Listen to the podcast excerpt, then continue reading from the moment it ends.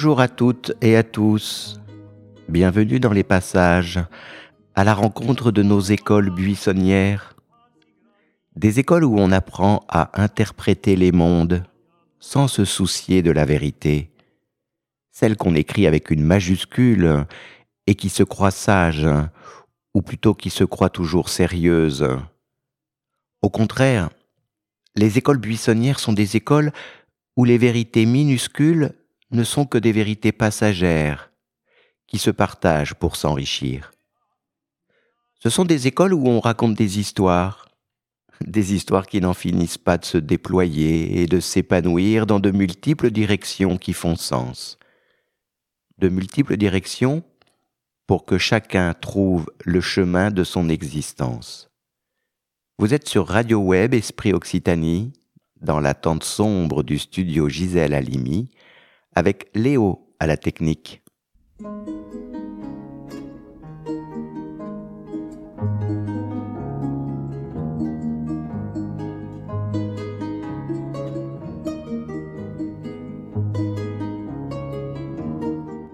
La dernière fois, l'école buissonnière avec Gérard Pirlot est allée à la rencontre des différentes histoires de Narcisse. Chacune de ces histoires contient une clé d'interprétation, une clé pour chaque miroir, le miroir de la vue et le miroir de l'écoute, le miroir du féminin et le miroir du masculin, le miroir de la peau du corps à l'extérieur et le miroir de la muqueuse, la peau intérieure qui tapisse la psyché. Chacune de ces clés ouvre les portes des différentes maladies du narcissisme. Ce sont des maladies où se joue la violence et la souffrance, dans le rapport à soi, prisonnier du rapport à l'autre. Elles se produisent lorsque le maternel et le féminin se télescopent, lorsque l'infantile et le parental entrent en conflit dans la tête de la petite fille ou du petit garçon puis, plus tard, dans la tête de l'homme et de la femme. Le conflit qui s'installe va alors se développer entre le corps et l'esprit. C'est ce qui s'est passé pour Narcisse et la nymphe Écho. Aujourd'hui, c'est un conflit de plus en plus parlant, responsable de bien des symptômes que la psychiatrie classe en diagnostic. Celui, entre autres, des états limites. Nous aborderons dans de prochaines émissions les troubles du développement de certains enfants lorsqu'ils grandissent dans un environnement où règne la confusion des places occupées par les adultes. Mais pour entrer dans la complexité de ces confusions, il faut aussi relire, comme pour Narcisse, les différentes versions sur l'histoire d'Oedipe. Ces deux personnages sont prédominants dans notre psychisme occidental particulièrement depuis la description par Sigmund Freud du complexe oedipien. Un complexe qui peut rester prisonnier du conflit entre la conscience et le refoulement. Après la mort de son père Jacob, le 23 octobre 1896, Sigmund Freud approfondit son auto-analyse à partir de rêves et de souvenirs. Nourrissant des sentiments ambivalents envers son père, il en ressent de la culpabilité. Des souvenirs affluent à sa conscience. Celui de sa nourrice, qu'il qualifie de souvenir écran. Freud pense que son attachement à cette mère de substitution pourrait le protéger des sentiments amoureux qu'il porte à sa mère, une belle jeune femme dont il est le premier enfant l'attachement au souvenir de sa nourrice le protège aussi de la jalousie rageuse qu'il ressent pour ce père, plus âgé que sa troisième femme de vingt ans et qui avait déjà des enfants de mariage précédent. Freud analyse son traumatisme infantile à la lumière de la sexualité complexe du père, écrivant C'est bien le père qui est le promoteur de la névrose infantile. La tragédie de Sophocle, Oedipe roi, lui offre un récit en miroir où le fils tue le père et se marie avec sa mère. Freud considère alors que le complexe d'Oedipe est une structure psychique universelle présente dès le début de l'humanisation, en tout cas dans la Grèce antique. Résoudre un complexe dans la psyché consiste à le dépasser, à le traverser, et surtout à ne pas le fuir, ne pas lui tourner le dos. On va voir que dans cette tragédie, le conflit est un combat à mort entre l'amour et la haine. Conflit qui se transmet de génération en génération. C'est un duel où s'affrontent l'infantile et le parental, où le mortel humain s'affronte aux sentences des dieux. Seul l'accès à la triangulation peut permettre de traverser le complexe. Pour y accéder, l'enfant, ou plus tard l'adulte, devra passer par le fantasme d'une scène primitive dont il est exclu. L'accès à la triangulation et à l'exclusion est un formidable tremplin pour l'activité fantasmatique. Cette activité fantasmatique, le bébé l'avait déjà découverte avec son propre corps, quand il s'imagine téter le sein maternel en mettant son pouce dans la bouche. Le bébé débute ainsi une activité essentielle pour la suite de son développement, l'activité auto-érotique. L'activité auto-érotique du mental passe par les chemins merveilleux de l'utopie. Une petite fille de 5-6 ans est en train de regarder ses grands frères jouer au rugby. Elle dit à son papa Moi aussi, quand mon zizi aura poussé, je jouerai au rugby. La triangulation permet donc à la psyché de l'enfant de laisser émerger mentalement les désirs fantasmatiques, y compris celui de meurtre. Tuer le parent rival ou simplement espérer sa mort pour que se représente fantasmatiquement le rapport sexuel avec le parent maternel, fantasme par nature masculin, ou sa conséquence, faire un enfant avec le parent paternel, fantasme par nature féminin. Si le fantasme est accueilli par l'entourage adulte, il permet à l'enfant de déplacer l'objet de ses désirs et de dégonfler la violence du meurtre, évitant ainsi le risque de passage à l'acte. Le jeu de la marelle, chanté par Rosemary Stanley et Dom Lanena, est une belle métaphore de la traversée des complexes, de la terre jusqu'au ciel. Il faut bien lancer la pierre et faire attention où on met les pieds.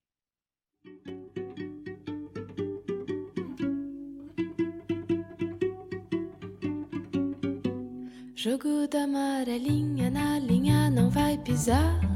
Pé dentro, pé fora, esse pé não vai errar. Jogo da amarelinha é pra menina pular.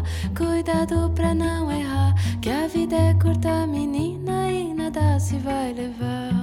Le jeu de la marelle va de la terre jusqu'au ciel. Entre la chance et le puits, tu reviens et c'est fini. Petite, petite fille, tu es là pour t'amuser. Lance bien la pierre, prends garde où tu mets tes pieds.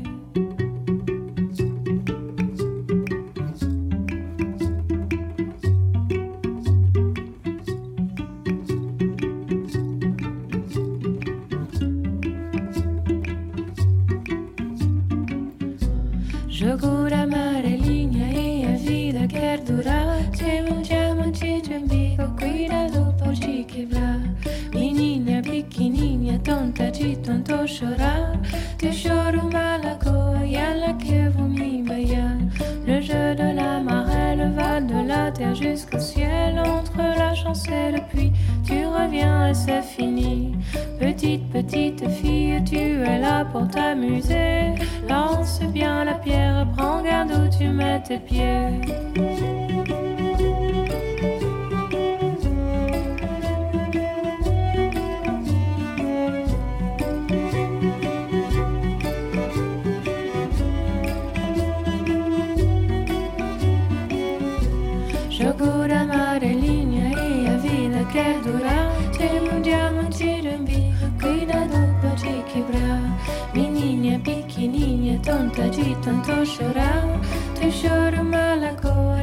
Qui vomi baya. Le jeu de la marelle va de la terre jusqu'au ciel, entre la chance et le puits, tu reviens et c'est fini. Petite, petite fille, tu es là pour t'amuser. Lance bien la pierre, prends garde où tu mets tes pieds.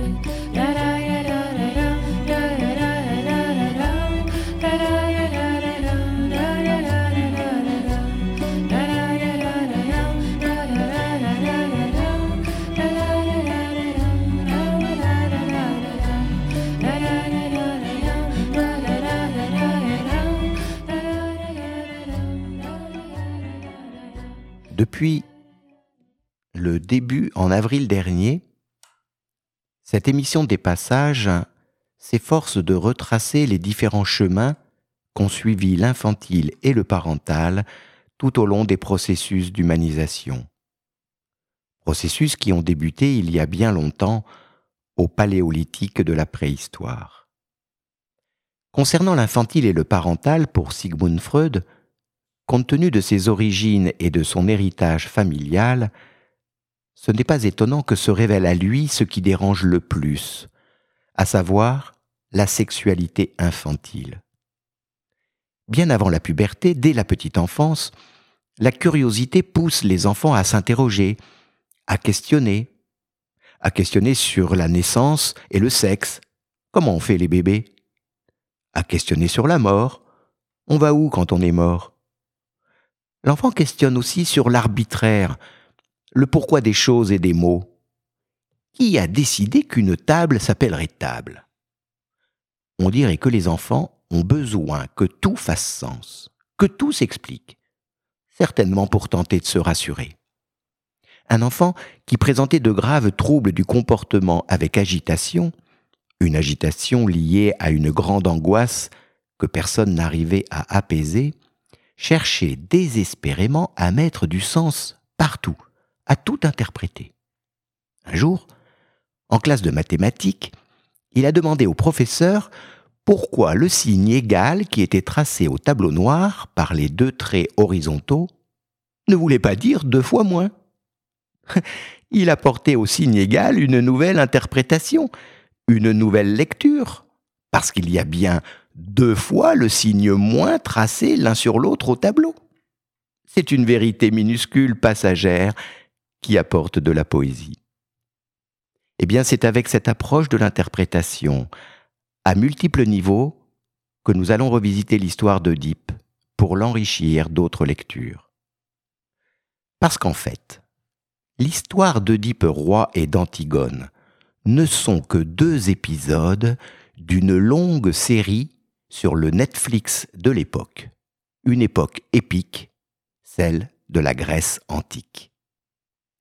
Cette série, comme toute série qui se respecte, se déroule en plusieurs saisons.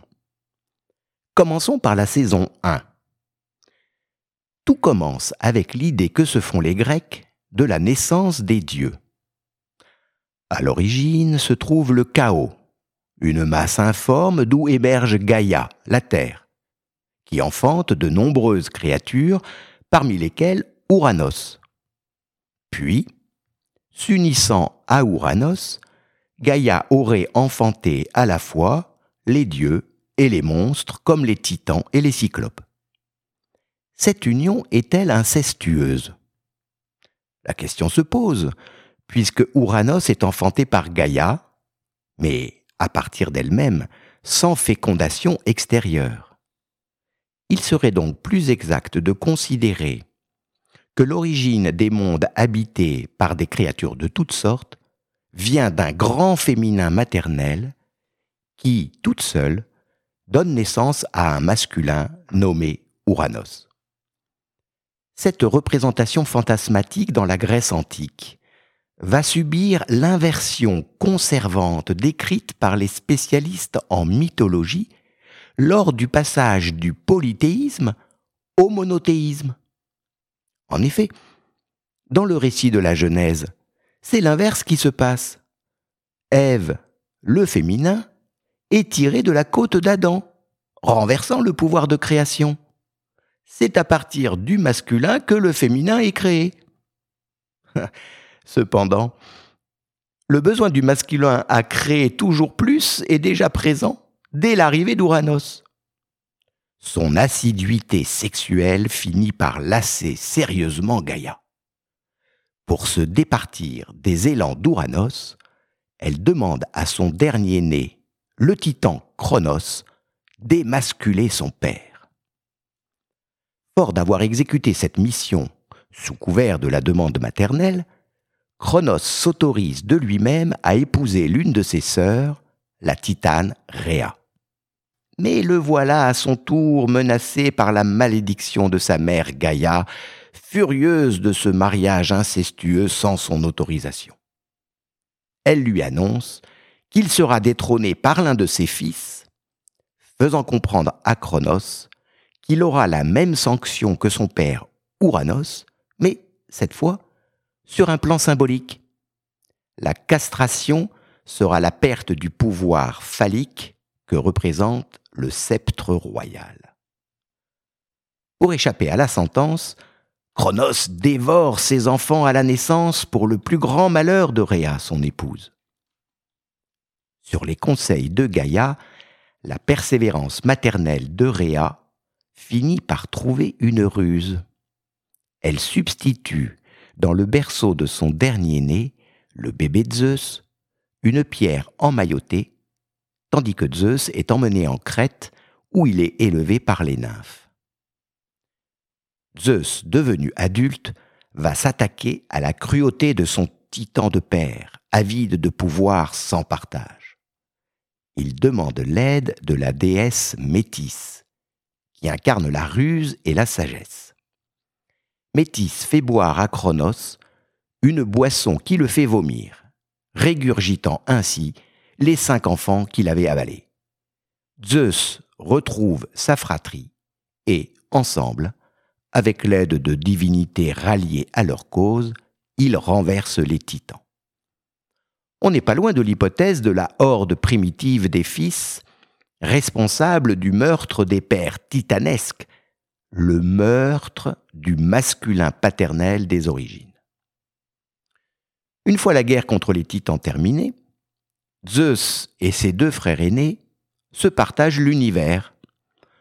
Zeus s'approprie le ciel, la mer sera pour Poséidon, et pour Hadès, le monde souterrain.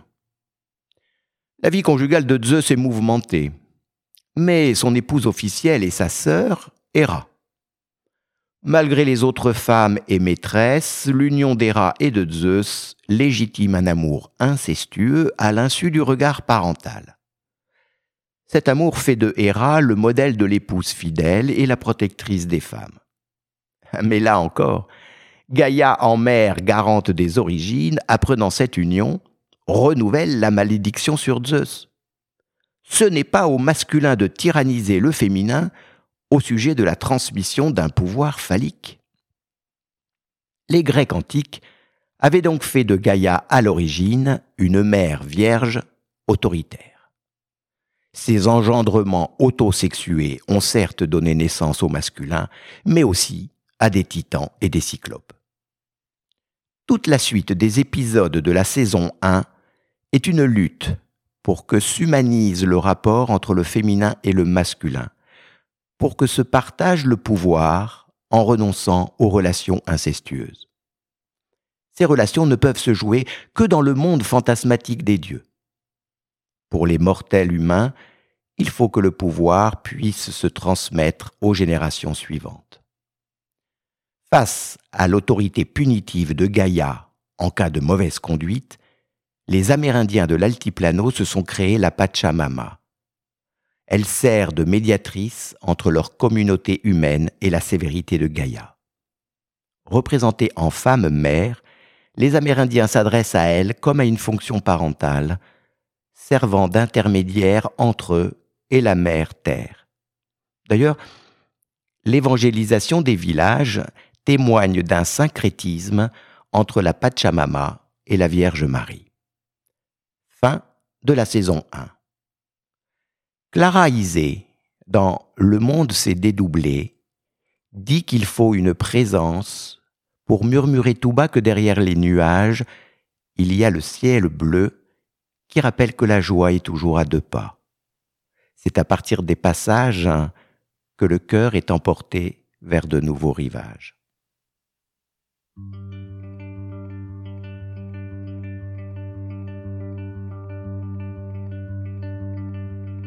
Ce matin, il est arrivé une chose bien étrange.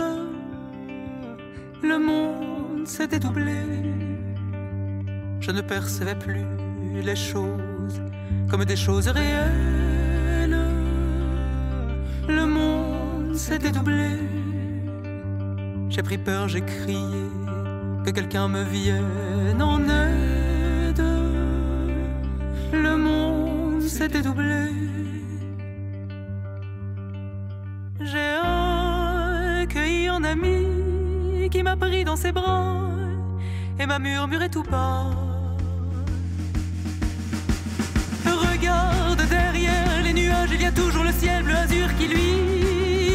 En ami. Te rappeler tout bas que la joie est toujours à deux pas. Il m'a dit prends patience, mon ami prends patience, vers un nouveau rivage. Ton cœur est emporté, l'ancien territoire t'éclaire de ses phares, t'éclaire de ses phares. Ce matin, il est arrivé une chose bien étrange. Le monde s'est dédoublé. J'ai senti le temps se fondre un instant sur les visages mêmes. Le monde s'est dédoublé. Vos corps que je percevais hier encore dans leur exactitude ont perdu leur densité.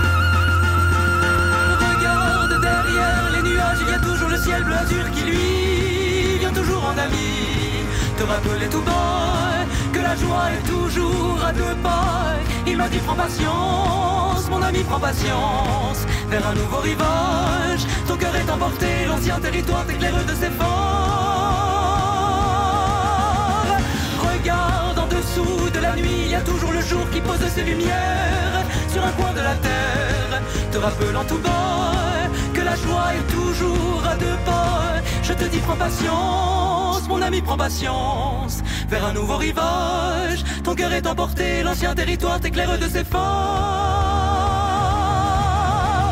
Regarde derrière les nuages, il y a toujours le ciel bleu azur qui lui vient toujours en ami.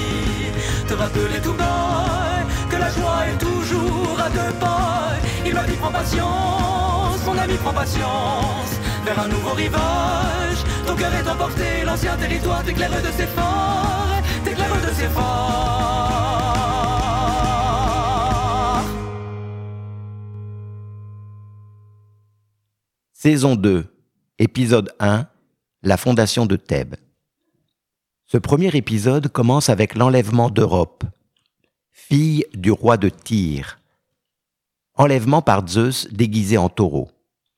Le roi ne pouvant laisser un tel affront impuni, envoie ses trois fils à la recherche du violeur et de leur sœur. Mais la vengeance est sans issue face à la puissance de Zeus. Alors, ne pouvant rendre compte à leur père de leur échec, les deux aînés décident de fonder chacun une nouvelle cité. Le plus jeune, Cadmos, soutenu par sa mère, poursuit la mission ordonnée par le père jusqu'à la mort de cette dernière. Désemparé par sa solitude, il part consulter l'oracle de Delphes, la Pythie. Elle lui conseille d'arrêter cette quête et de suivre une génisse. Est-ce une symbolique de la féminité d'Europe, puisque le taureau était le masculin de Zeus? La génisse lui indiquera l'emplacement de la cité qu'il doit édifier. Les débuts de la fondation sont difficiles à cause d'un dragon qui garde la source du dieu de la guerre, Arès. Bien que Cadmos soit parvenu à tuer le monstre, celui-ci engendre des guerriers, les Spartes, qu'il faut combattre jusqu'à ce que les derniers se rendent et aident à établir le pouvoir de Cadmos et de sa descendance sur cette nouvelle cité, Thèbes. Le règne du petit-fils de Cadmos, Labdakos, donne son nom à la lignée des Labdacides. Il est le père de Laios, donc le grand-père d'Oedipe. Nous verrons à la saison 3 ressurgir le conflit entre la lignée des Labdacides et la lignée des Spartes, conflit qui traverse les générations. Épisode 2 L'enfance de Laios. Laios est encore jeune quand son père décède. La régence revient à Polydore toujours en vie. Mais des usurpateurs s'emparent du pouvoir, obligeant Laios à s'enfuir et à se réfugier à la cour du roi Pélops, qui donnera son nom au Péloponnèse. Pélops accueille Laios avec générosité et lui confie l'éducation d'un de ses fils plein de reconnaissance, Laios entreprend sa mission avec passion. Mais dans les récits mythologiques comme dans la vraie vie, la passion fait son œuvre destructrice quand l'infantile primaire ne se parentalise pas, c'est-à-dire ne se réfléchit pas dans le miroir du parental. Laios s'éprend du jeune homme, l'enlève et le viole. Terrassé par la honte, le fils de Pélops se suicide par pendaison.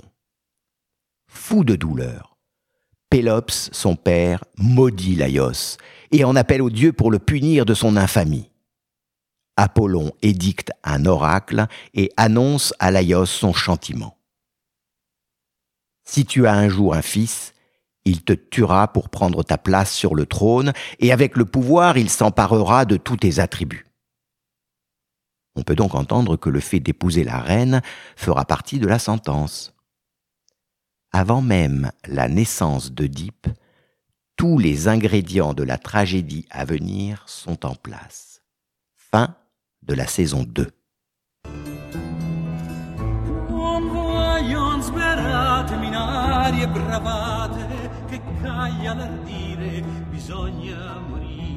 dottrina che parola non trova che l'ardire. Bisogna bisogna morire, bisogna morire.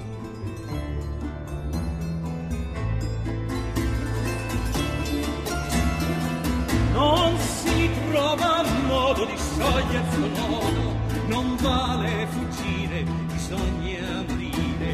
Comune il statuto non vale l'astuto, sto colpo a schermire, bisogna morire, bisogna morire, bisogna morire.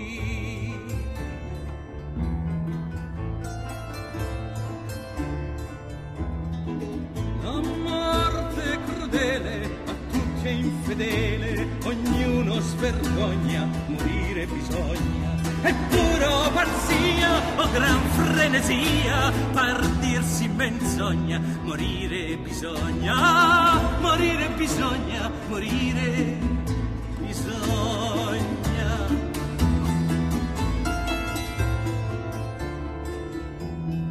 Si muore cantando si muore suonando la cedra o zampogna morire bisogna si muore danzando, bevendo, mangiando con quella carogna. Morire bisogna, morire bisogna, morire bisogna.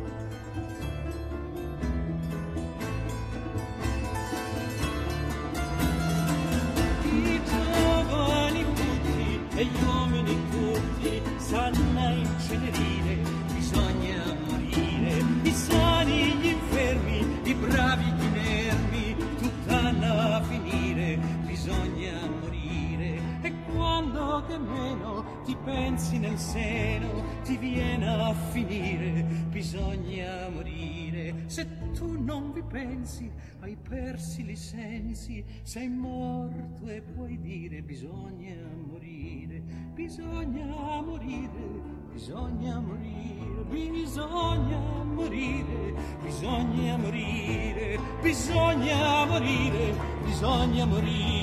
Bisogna morire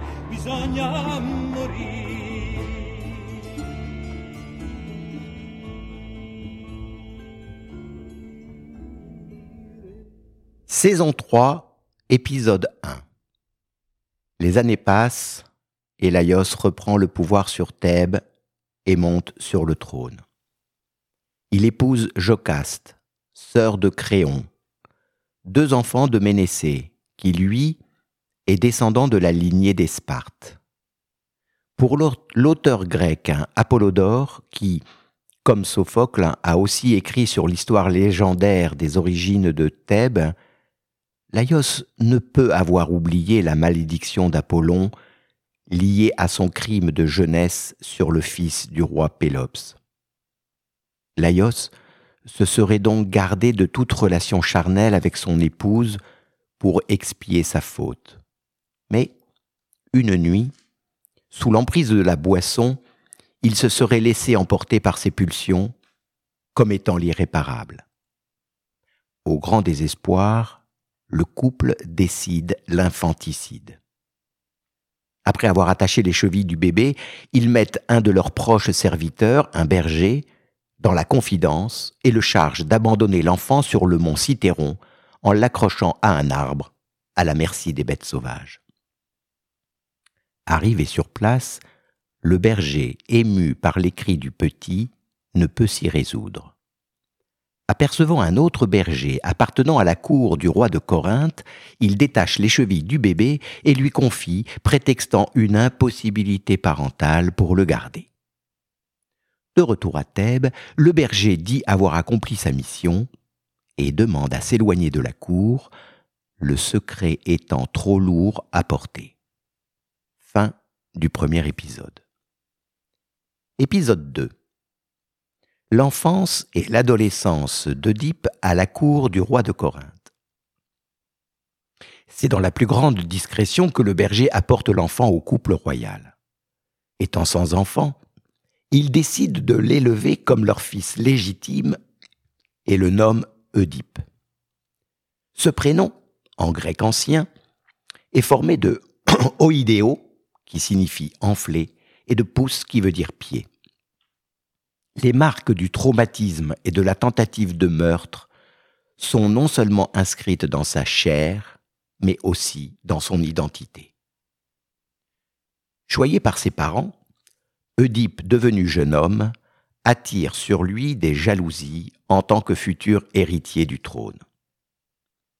Pour Sophocle, c'est au cours d'un repas qu'un envieux, sous l'effet du vin, aurait révélé la rumeur. Tu ne sais pas ce qu'on dit de toi on dit que tu n'es pas le fils du roi et de la reine. Oedipe, bouleversé, cherche auprès de ses parents la vérité. Leur réponse, pleine d'indignation sur de tels propos, mais sans affirmation claire sur sa filiation, ne le rassure pas. Il décide alors de se rendre à Delphes auprès de la Pythie, la prêtresse du temple d'Apollon, pour la consulter. Cette démarche est courante dans la Grèce ancienne, mais les oracles qu'elle profère ne répondent pas forcément à la question posée.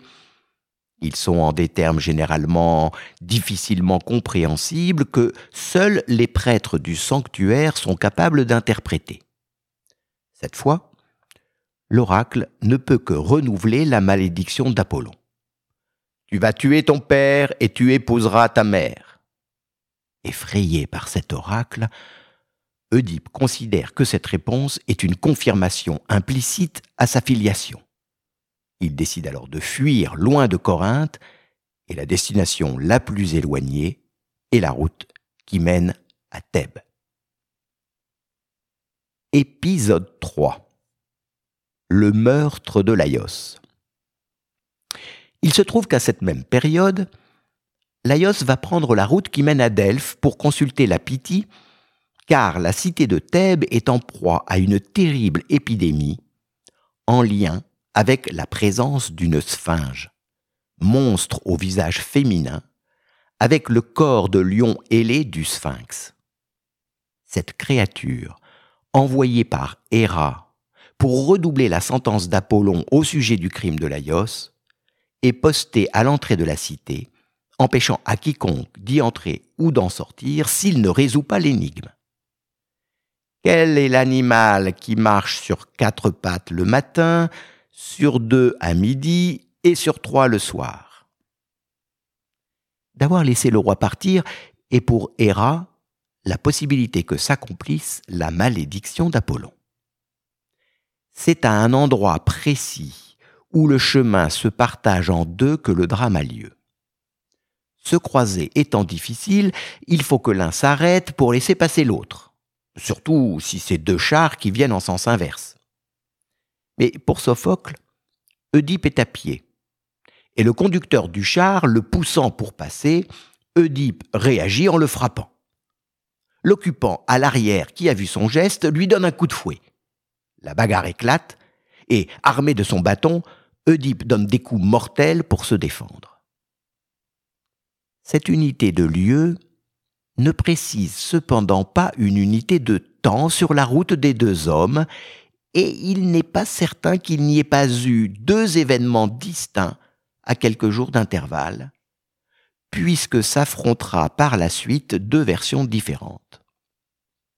La tragédie de Sophocle est construite autour de la question de savoir qui est le meurtrier de Laios? Un homme seul ou un groupe de brigands? Quoi qu'il en soit, pour Oedipe, l'homme du char et son conducteur sont des étrangers. On peut même faire l'hypothèse que pour sortir de Thèbes, Laios a préféré l'anonymat plutôt que les signes distinctifs de la royauté. S'estimant avoir été en légitime défense, Oedipe poursuit sa route, arrive aux portes de Thèbes et résout l'énigme délivrant la cité de l'épidémie et de la sphinge.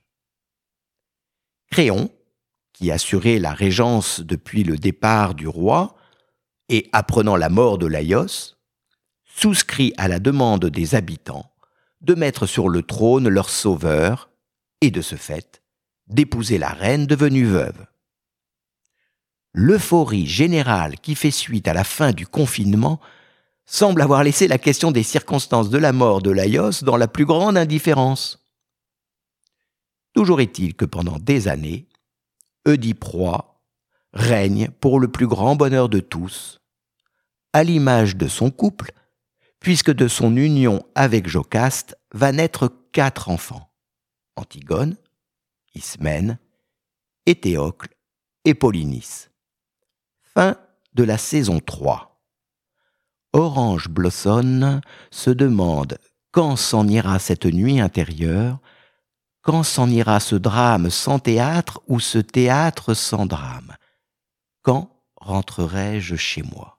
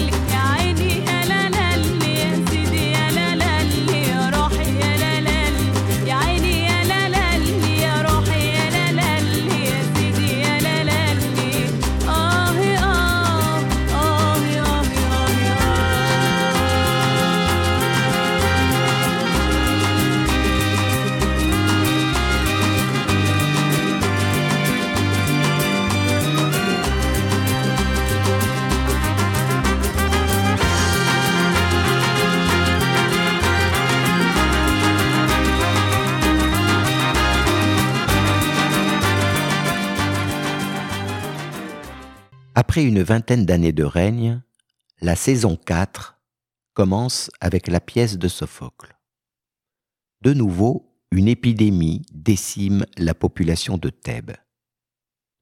Le premier acte de la tragédie commence sur l'agora. C'est la grande place publique, un espace vide au centre de la cité qui marque le début de la civilisation. Lieu de communication, lieu des échanges où se tiennent les marchés et les débats politiques. L'agora, c'est le début de la pensée, un lieu qui tourne le dos à la nature, laissant le peuple face à la destinée de ses héros et de ses dieux. D'un côté de l'agora, le palais et un hôtel où fume l'encens. De l'autre, le temple et la statue d'Apollon. Une troupe de vieillards, de femmes et d'enfants est agenouillé devant le palais. Il forme le cœur. Le cœur, dans la tragédie grecque, tient un rôle essentiel. Il est ce personnage collectif qui assiste à ces destinées singulières qu'il commente, en dialoguant avec le héros pris entre ses passions humaines de mortel et les décisions divines qui font loi. Le cœur, placé au devant de la scène, représente le commun des mortels. Il joue donc bien un rôle de civilisation de la cité à l'origine du fonctionnement démocratique, un peu comme un référendum. Le cœur implore le roi de les sauver encore du fléau de l'épidémie. Oedipe informe qu'il a envoyé Créon, son beau-frère, au sanctuaire de Delphes pour interroger la Pythie. Justement, Créon est de retour, rapportant la colère d'Apollon parce que la mort de Laios n'a toujours pas été élucidée. Il ordonne de chasser la souillure par la révélation du meurtrier de Laios. Il faut donc qu'Oedipe se préoccupe enfin de diligenter une enquête sur le meurtre de son prédécesseur, prédécesseur qu'il n'a jamais connu. Entreprend alors de lui fournir les éléments dont il dispose. À savoir que Laios était parti consulter l'oracle à cause de la sphinge et de l'épidémie, mais qu'en route, lui et son équipage ont été victimes d'une agression mortelle par des brigands. Seul, un serviteur a pu s'enfuir et revenir à Thèbes pour l'en informer, puisqu'il assurait alors la régence. Et la colère d'Apollon signifie que cette version des faits n'est pas conforme à la réalité. Oedipe s'adresse alors au cœur qui lui conseille de faire appel à Tirésias, ce devint aveugle réputé pour son don de clairvoyance. Tirésias tente d'esquiver la question sur l'identité du meurtrier, mais devant la colère d'Oedipe, finit par déclarer que c'est lui, Oedipe, le criminel, dont la présence au sein de la cité est responsable de l'épidémie. Sidéré par cette révélation brutale, Oedipe est incrédule. Il soupçonne un complot contre lui fomenté par Créon. Il prend le cœur à partie. Et le cœur le presse de réfléchir avant d'énoncer l'arrêt de mort. Créon clame son innocence et manque, pour l'accuser, des preuves irréfutables. Avertie du drame en train de se dérouler, la reine Jocaste entre en scène. Elle demande à son époux de se fier à la parole de son frère, garantie par le serment qu'il a prêté devant les dieux de dire la vérité.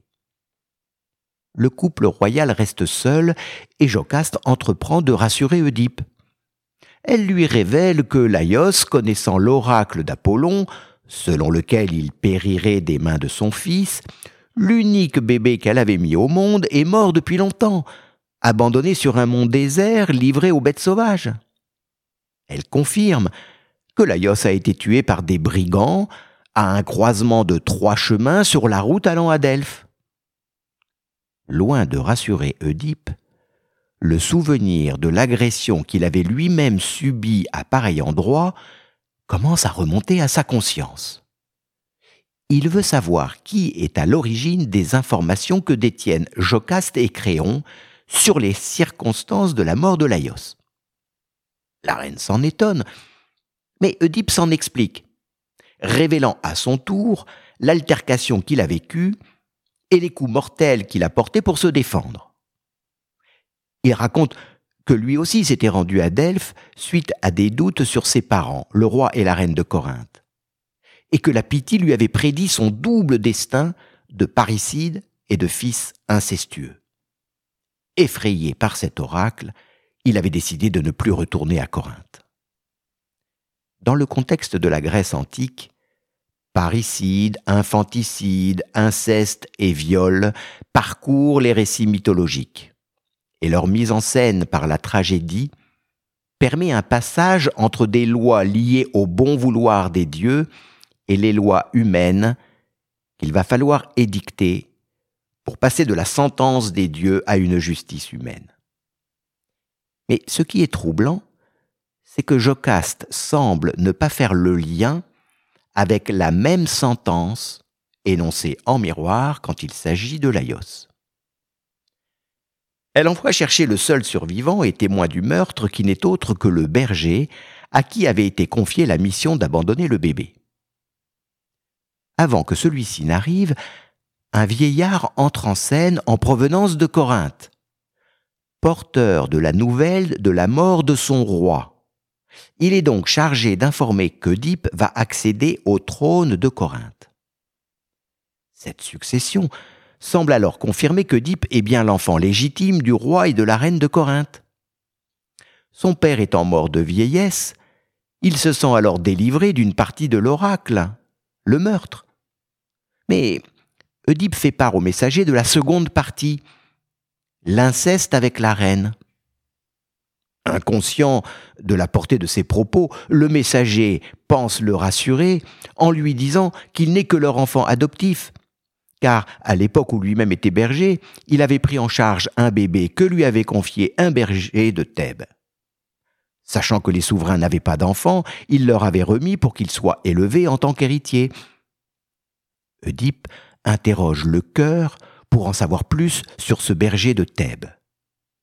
Le cœur suggère qu'il pourrait bien ne faire qu'un avec le survivant du meurtre de Laios. Arrive alors ce vieux serviteur que le berger de Corinthe reconnaît comme étant bien l'homme qui lui a confié le nouveau-né. Ne pouvant plus garder le secret pour lui, le vieux serviteur du couple royal confirme bien qu'il avait la mission d'abandonner l'enfant, mais qu'il n'a pu s'y résoudre. Jocaste s'enfuit, comprenant l'inceste commis avec son fils. À l'écoute de cette confession, Oedipe comprend que la prophétie s'est réalisée et s'écrit Hélas, hélas, ainsi tout à la fin serait vrai. Ah, lumière du jour, que je te vois ici pour la dernière fois, puisqu'aujourd'hui je me révèle le fils de qui je ne devais pas naître, le meurtrier de qui je ne devais pas tuer, l'époux de qui je ne devais pas l'être. Un messager, sorti du palais, annonce au cœur la mort de Jocaste. Emportée par la honte, elle est allée se réfugier dans la chambre nuptiale où elle s'est pendue. De désespoir, Oedipe, découvrant le drame, arrache les agrafes d'or qui retiennent les vêtements de la reine et se crève les yeux pour se réfugier dans les ténèbres avant de s'exiler loin de Thèbes. Fin de la saison 4. Pierre Bayard, dans son livre Oedipe n'est pas coupable, rouvre le dossier du meurtre de Laios. Ce qui est sûr, c'est qu'Oedipe est bien le fils de Jocaste et de Laios. Ce qui est sûr aussi, c'est que son union avec Jocaste est bien incestueuse, mais tout à fait involontaire pour lui. On peut même considérer que c'est un mariage par devoir et non par désir, puisqu'étant le nouveau roi, il lui faut épouser la reine devenue veuve pour donner une descendance au trône de Thèbes. Si Oedipe est bien le meurtrier, pourquoi Apollon déclencherait-il encore une épidémie, puisque la sentence, une fois exécutée, le dieu devrait être apaisé? La colère persistante d'Apollon signifierait que Laios n'est pas mort de la main de son fils, mais d'une autre main. Quelqu'un, victime d'ubris, l'ivresse de la démesure, a pensé pouvoir transgresser l'oracle. L'ubris signifie pour les Grecs de l'Antiquité des comportements excessifs liés aux passions. C'est l'orgueil humain de se penser l'égal des dieux, le désir mimétique de se penser à leur image, capable de modifier les destinées. La tragédie grecque est là pour rappeler que l'ubris est seulement le fait des dieux. Elle est là pour introduire les humains dans le logos, la raison, qui amène à la tempérance et à la civilisation. En proie au doute et au remords, Oedipe a pu se considérer à tort comme le meurtrier, acceptant sans conteste la place du bouc émissaire. Mais alors, qui serait le meurtrier et qui aurait commandité le crime en se substituant à Apollon? Un certain nombre d'éléments dans le déroulement de la tragédie accusent Jocaste. Elle ne peut que vouer une haine profonde pour Laios. Cette haine a plusieurs sources il y a la haine transgénérationnelle de la lignée des Spartes vis-à-vis des Labdacides à l'origine de la fondation de Thèbes. Il y a la haine de l'épouse forcée à une relation un soir de beuverie. La haine de la mère forcée à abandonner son bébé. Quand la sphinge et l'épidémie ravagent Thèbes, Jocaste se persuadent que le seul fils qu'ils ont eu étant mort, il lui faut tuer Laios pour délivrer la cité de ce fléau et en finir avec la sentence d'Apollon. À qui peut-elle demander d'exécuter ce crime si ce n'est à celui qui s'est chargé d'abandonner le bébé il y a plusieurs années? Quand Oedipe arrive au trône et devient son époux, A-t-elle un doute concernant les marques aux chevilles de l'homme qui est dans son lit? En tout cas, Jocaste pourrait dire à Oedipe les paroles de la chanson de Clara Isée. Toi qui crois que je suis douce, si tu savais la haine qui coule dans mes veines, tu aurais peur. Toi qui penses que je suis sage, si tu savais la chienne que je cache à l'intérieur, tu aurais peur. Qui crois que je suis douce, respecte quand je te repousse, car les jours où l'ennui me course, moi je sens la mort à mes trousses. Tu penses que je suis sage, je maîtrise les mirages, j'arrive à te cacher ma rage, je veux t'épargner mes naufrages. Si tu savais la haine qui coule dans mes veines, tu aurais peur, tu aurais peur. Si tu savais la chienne que je cache à l'intérieur, tu aurais peur, tu aurais peur. Si tu savais la haine qui coule dans mes veines, tu aurais peur, tu aurais peur.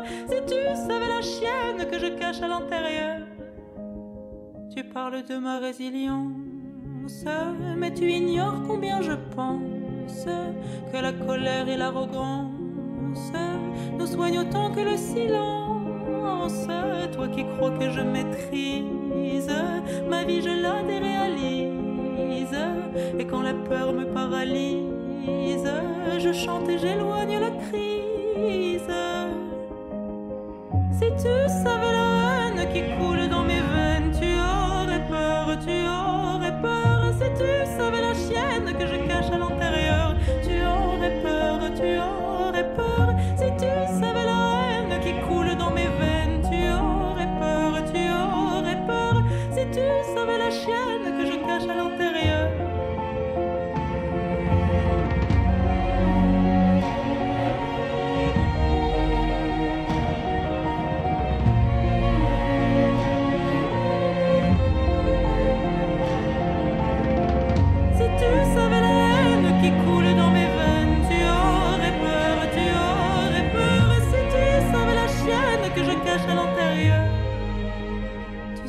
tendresse mon guide, mais elle opère en terre aride. Ceux qui m'aiment ont le cœur solide et l'amour des choses candides. Si la mesure nous fatigue, à se sauver on est rapide. Nos chevaux on les débride et on s'élance dans le vide.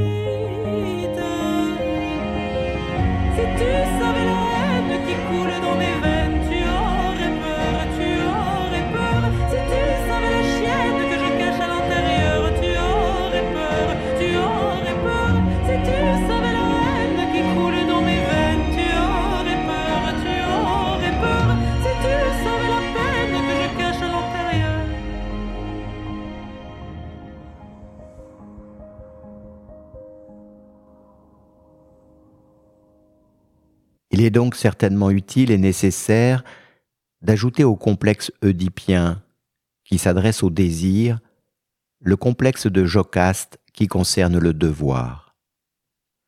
Un complexe lié au pouvoir de la mère des origines. Qu'elle soit incarnée par Gaïa, par Ève ou par la Pachamama, ce pouvoir de mettre au monde a dû être un devoir, un obligé, dès les premières communautés néandertaliennes pour assurer la survie du groupe. D'où l'hypothèse du lieu rituel pour les accouchements et les débuts de maternité sororale tel que laissé sur le mystère néandertal dans la grotte de Bruniquel le suggère. Notre série Netflix n'est pas finie. La saison 5 est la tragédie d'Antigone.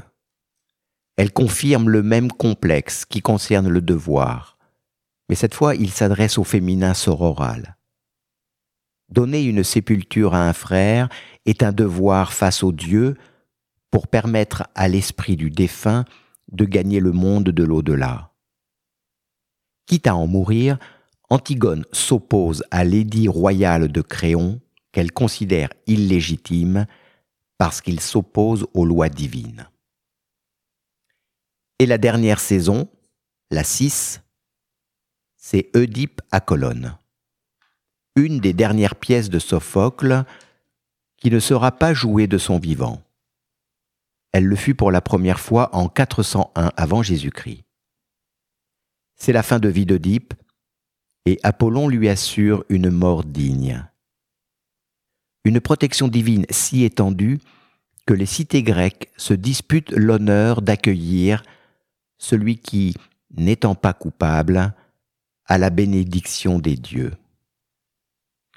Réaliser qu'on a mal agi en pensant faire le bien, cela relève d'une culpabilité primaire qui permet de devenir responsable pour ne plus le refaire. Sinon, l'enfer est pavé de bonnes intentions. La seule vraie culpabilité est secondaire. On sait qu'il ne faut pas, mais on le fait quand même. C'est la marque d'un infantile qui tourne le dos au parental. Alors, prenons soin de parentaliser nos infantiles, parce que derrière les nuages noirs de notre monde, il y a encore du ciel bleu qui attend un monde meilleur. Je vous dis à bientôt.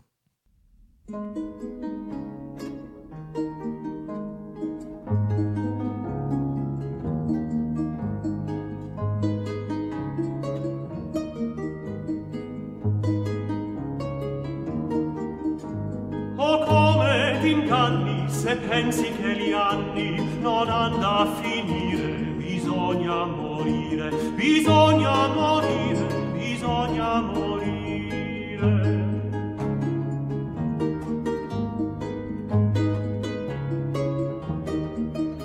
È un sogno la vita che parsi gradita e breve gioire bisogna morire. Non val medicina